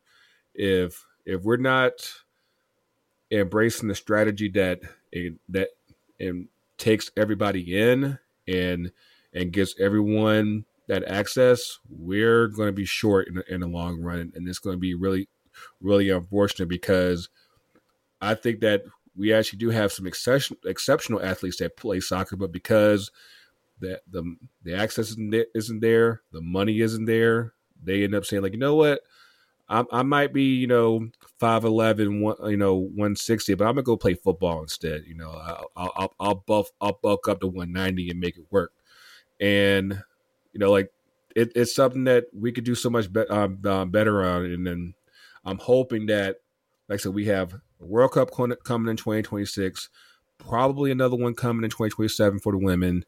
Like the spotlight's going to be on us for a minute, and you know we have an opportunity to actually be better than than, than where we've been. It's like we keep running into gatekeepers in so many ways. You know, trying to you know keep people out, and and, and it just doesn't make any sense. But um, but yeah, like like I said, like I wanted to make sure that we touch on that before we um before we wrap things up. Now, um, like I said, uh, at our last episode, we were wrapping up Pride Teeth. Course, we are joined by the co-creator of the Pride Teeth phenomenon. Uh, I did want to just uh, again thank you for uh, coming up with the idea with with Sky, and um, we were able to make a donation of $100 each to Athlete Ally and to the Black Women's Players Collective. Um, um, actually, like I, am given given what's happened, um, again with the Roe v. Wade, I actually we might be making a, a, one more donation because yeah, like I said, right now, you know, whether it's women's rights, um, and just like again access, like there's a lot of lot of things that, that need as much support as we as we can afford to give it. So again, if you if um if you didn't get a name set, that's cool. You can always just donate directly to Athlete Ally, to the Black Women's Players Collective. Um, uh, we'll we'll leave the uh, website information on um, both here on the um, podcast notes as well as on on YouTube. I promise this week we will put our stuff on YouTube this week. I promise. But um, it, but in the meantime, it is so like we're recording this on Tuesday the 12th. This is the first day of Prime Day. So by the time you get this um, uh, episode, it will be on the second day of Prime Day. Do not spend all your money at, at Amazon. Make sure that you go to ftcutd.myshopify.com. Right now, we are running a, also a two day sale 15% off on, on all items with the promo code Amazons. And now, why Amazons? Because you know in the black neighborhood, like we got we do Kroger's, we we do Roses, like we like we, we always add an S on on everything for no ex, explainable reason. So yeah, go like I said, promo code Amazons. Uh, and, and uh, get your name sets right, get your shirts right. Like we actually just re-released um, our original uh, culture established um, shirts. Got got to do remix to it. Basically, we can, like because right now we can do pretty much whatever colors that, that you want to get funky with. So, like I said, get funky with us. We, we got you covered. I said the next these next couple days. So yeah, make sure, like I said, do not spend all your money there. Trust me, I know that that dresser looks good. Make sure your jersey looks good for when you go out. We got you covered. So. Yo, that jersey is fire. I appreciate you put bringing this crazy idea to life. It was hilarious. Um, I'll be wearing it for for my Pride game on Friday. Uh, it'll be fun. and in case you got, in case in case you got some more, you know, you know, just in case, you know, we we, we got we got backups ready. Look got at you. Ready. See, right now I'm working on a special a special kit. Um, I'm hoping to have it for Pride as well. I may have to do a jersey switch in the middle of the game if it comes to life. Um, so, but we'll talk. I, I kind of want to do another crazy idea, crazy idea one. Those are the fun ones where you can make something cool. You can be creative. You can donate to charity, but you still you still look fly and you still get your bread. So yeah, yeah. But apparently, uh, a homegirl Sky has been getting mass mass attention out, out out in LA with her Pride Team shirts and everything. So yeah, and I'm I'm, I'm sure you've seen Professor since um since he was lit. I know you've seen that, that those black heron jobs that, that that we did. I said like the whole crew got got to get laced up. So I said we I said of course Yep. you I could see like right here on, on, on my I got I got the scarf on the rack now. I'm like I'm trying to represent all the groups. I got Featherstone up here. I got I got Richmond. I got like I said I, I'm trying to get the whole crew represented. So yeah, make sure you, you, get you straight, uh, Callie. Yeah, yeah, actually, uh, I bought the. I, I was speaking to Jermaine. Actually, I don't remember it was yesterday or the day before. Um, I, I bought the the Juneteenth one of the Juneteenth tops. I wanted to send it out to you guys to to take care of me a bit. Oh, so yeah. we'll, we'll definitely talk about that. Absolutely, absolutely. So yeah, make sure I said before before midnight Pacific time. So because you know we got to make sure that that panda panda panda gets gets gets straight. So yeah, promo code Amazons.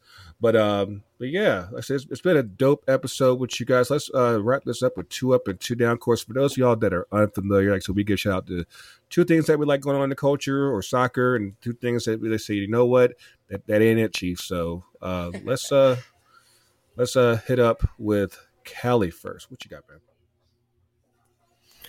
All right, so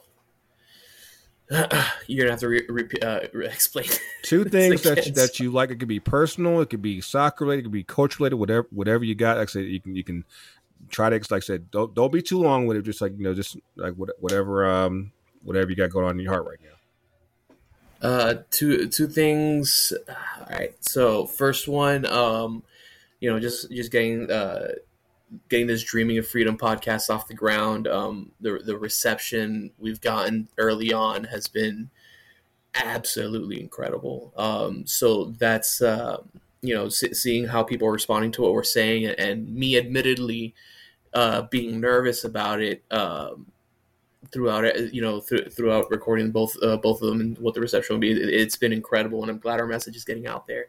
Um, second thing that's been on my heart, um, oof, putting me on the spot here, but really excited that uh, even though they got smacked by uh, by United today, I'm really glad Liverpool football is coming back.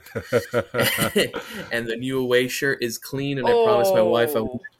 it's tough. My- it's tough. It's No, tough. no, that's that's clean. I promised my wife I wouldn't buy any jerseys though, so I'm gonna have to. I might end up on the couch for a couple nights, but it'll be worth it. So it's my that's my two up. And in case you don't have any downs, like sometimes people just try to keep it positive, say like it's, it's all good. Like, you got any downs? Downs. Um, uh, it, it, it you know talking about it today. It's been something. It's been something that's on my uh on my mind. You know, and, and especially talking with Jermaine and, and some of the other Black Herons, like it's really disheartening to see not just Inter Miami, but a, a lot of these clubs just kind of remaining silent about uh, things that you don't that I don't think require silence. Things that aren't political, just basic human rights, but just people being seen, being respected, being treated with respect and, and dignity and stuff like that. Um, you know, and, and kind of seeing seeing that from clubs, and I guess uh, I'll, I'll tie it in with my second down. Um, uh, just kind of seeing where we're where we're at as a country, like we're like in a we're, we're in a really regressive state, you know, and um, seeing some of the laws passed down here in Florida, um, just actively targeting, um, you know, the LGBTQ commu- community, you know, making schools a hostile place, even a, a more hostile place for for students to be in. As a teacher myself, like that, Mm. it, it's a, a really tough pill for me to swallow.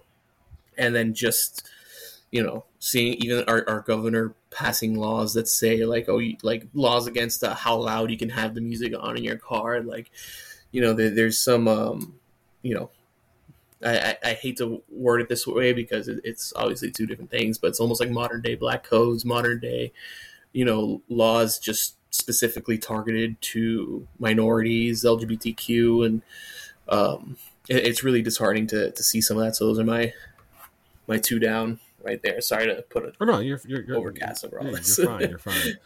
Uh, I'll jump in for for this. Um, so I'm gonna go ahead and get my, my downs out the way. Uh, this past weekend, oh, talked about it earlier with uh with Atlanta and Austin.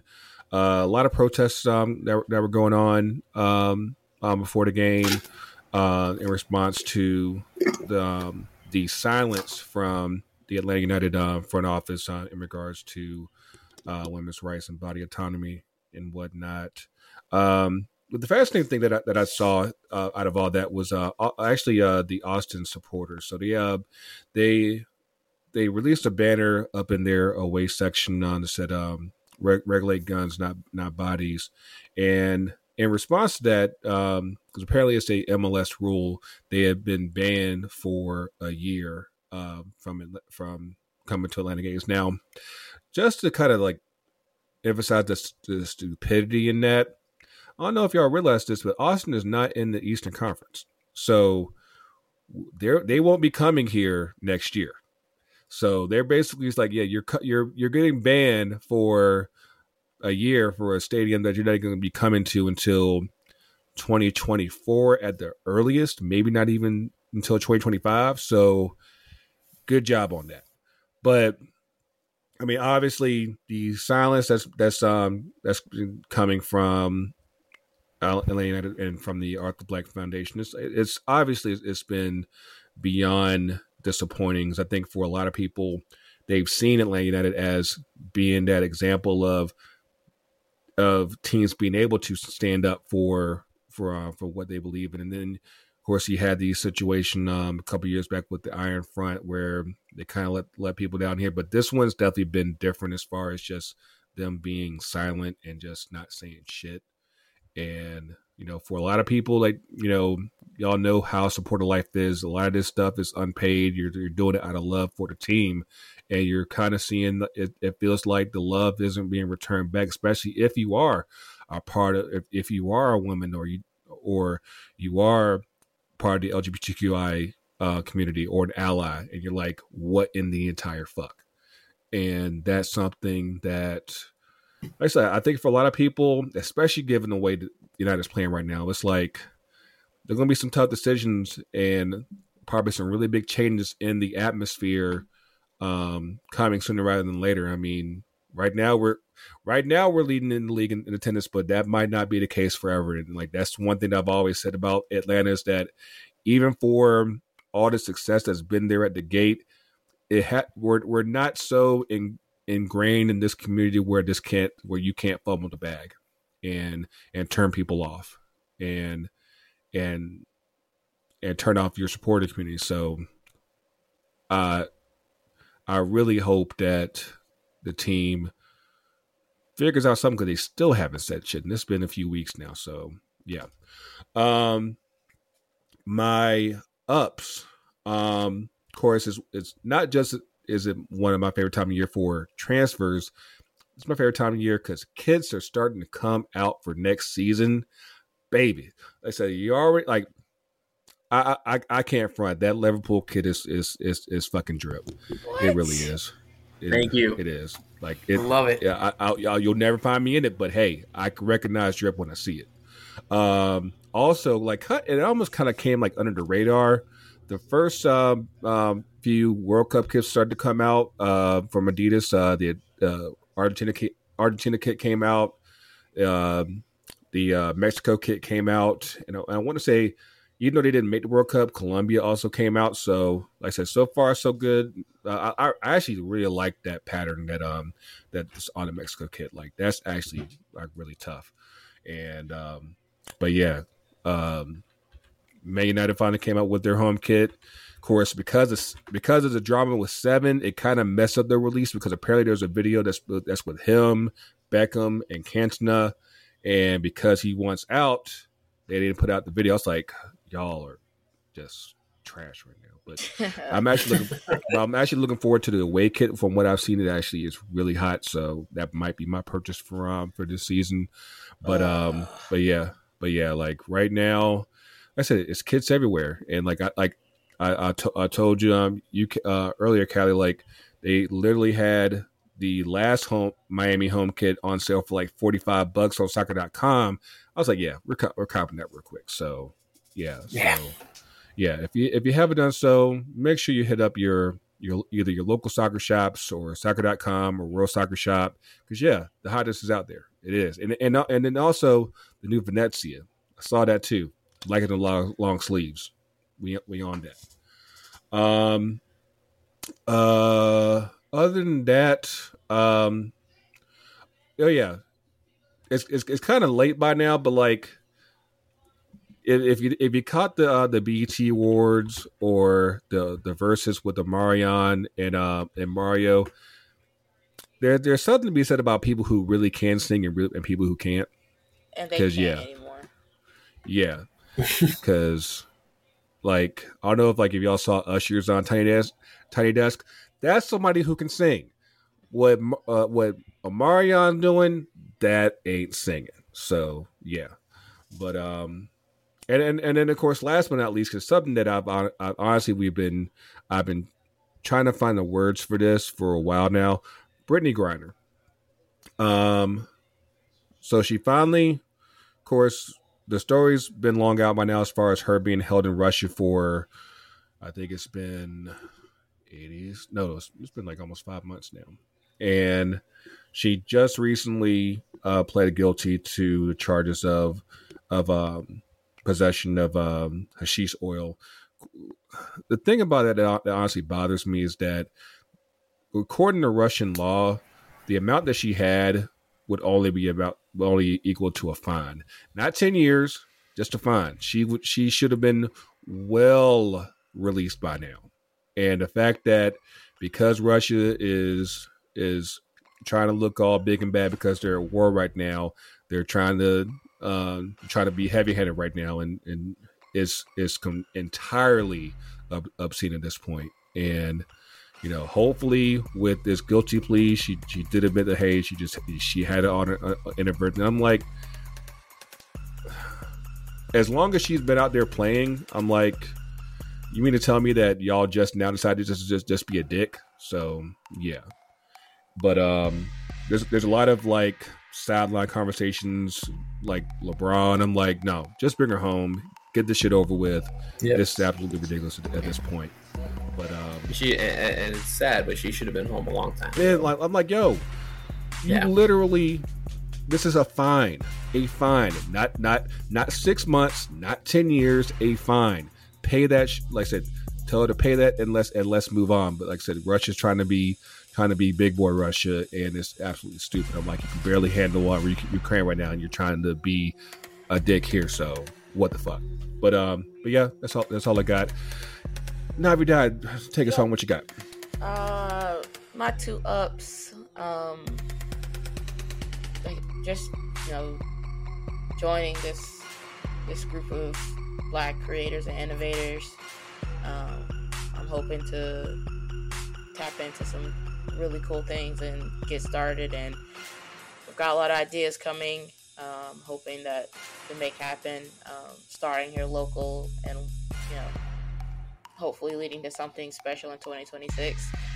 Um, so that's one of my ups, and another up is just getting to go to games and watch the game that I love, uh, which leads into one of my downs of you know this this crazy soccer world is ever changing, but the the views of some of these groups and some of these people aren't, and it makes it really hard for like people like us to enjoy or you know represent well in the space. And we always talk about bringing something to the table like you know like like Callie said and there shouldn't be a table. It should just be a be a stand and we all mesh well but I think I think people are starting to realize that it's changing whether they like it or not and I'm gonna give you three ups we ain't going nowhere and it's it's about to be a party. So uh, we we've got some really cool people joining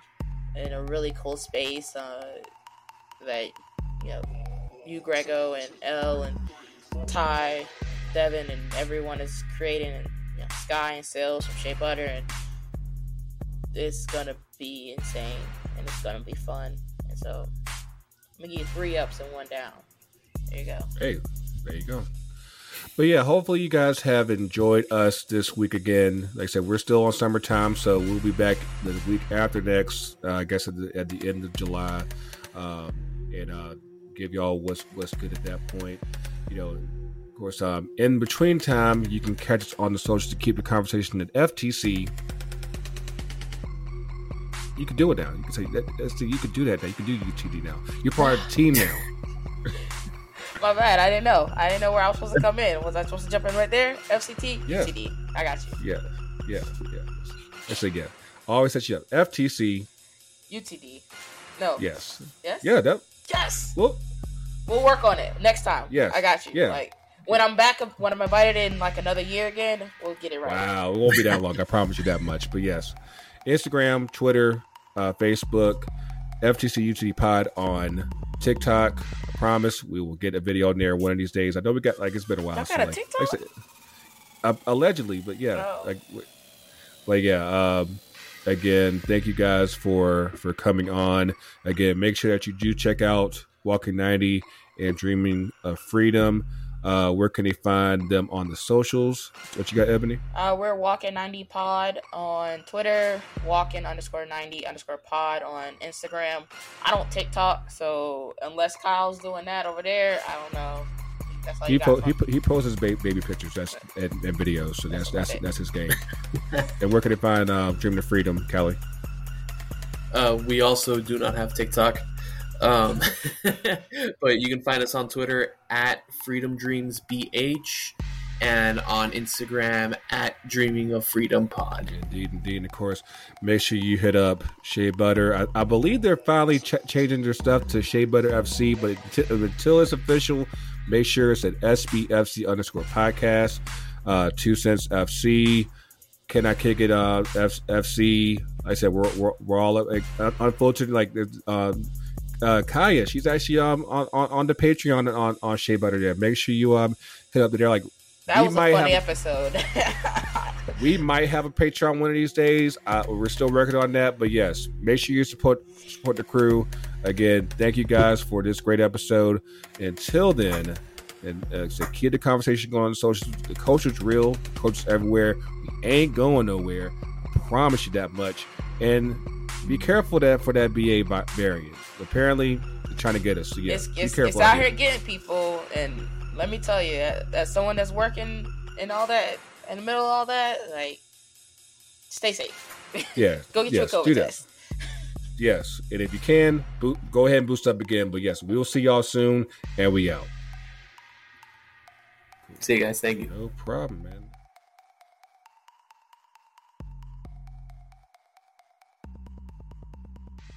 FTC UTD.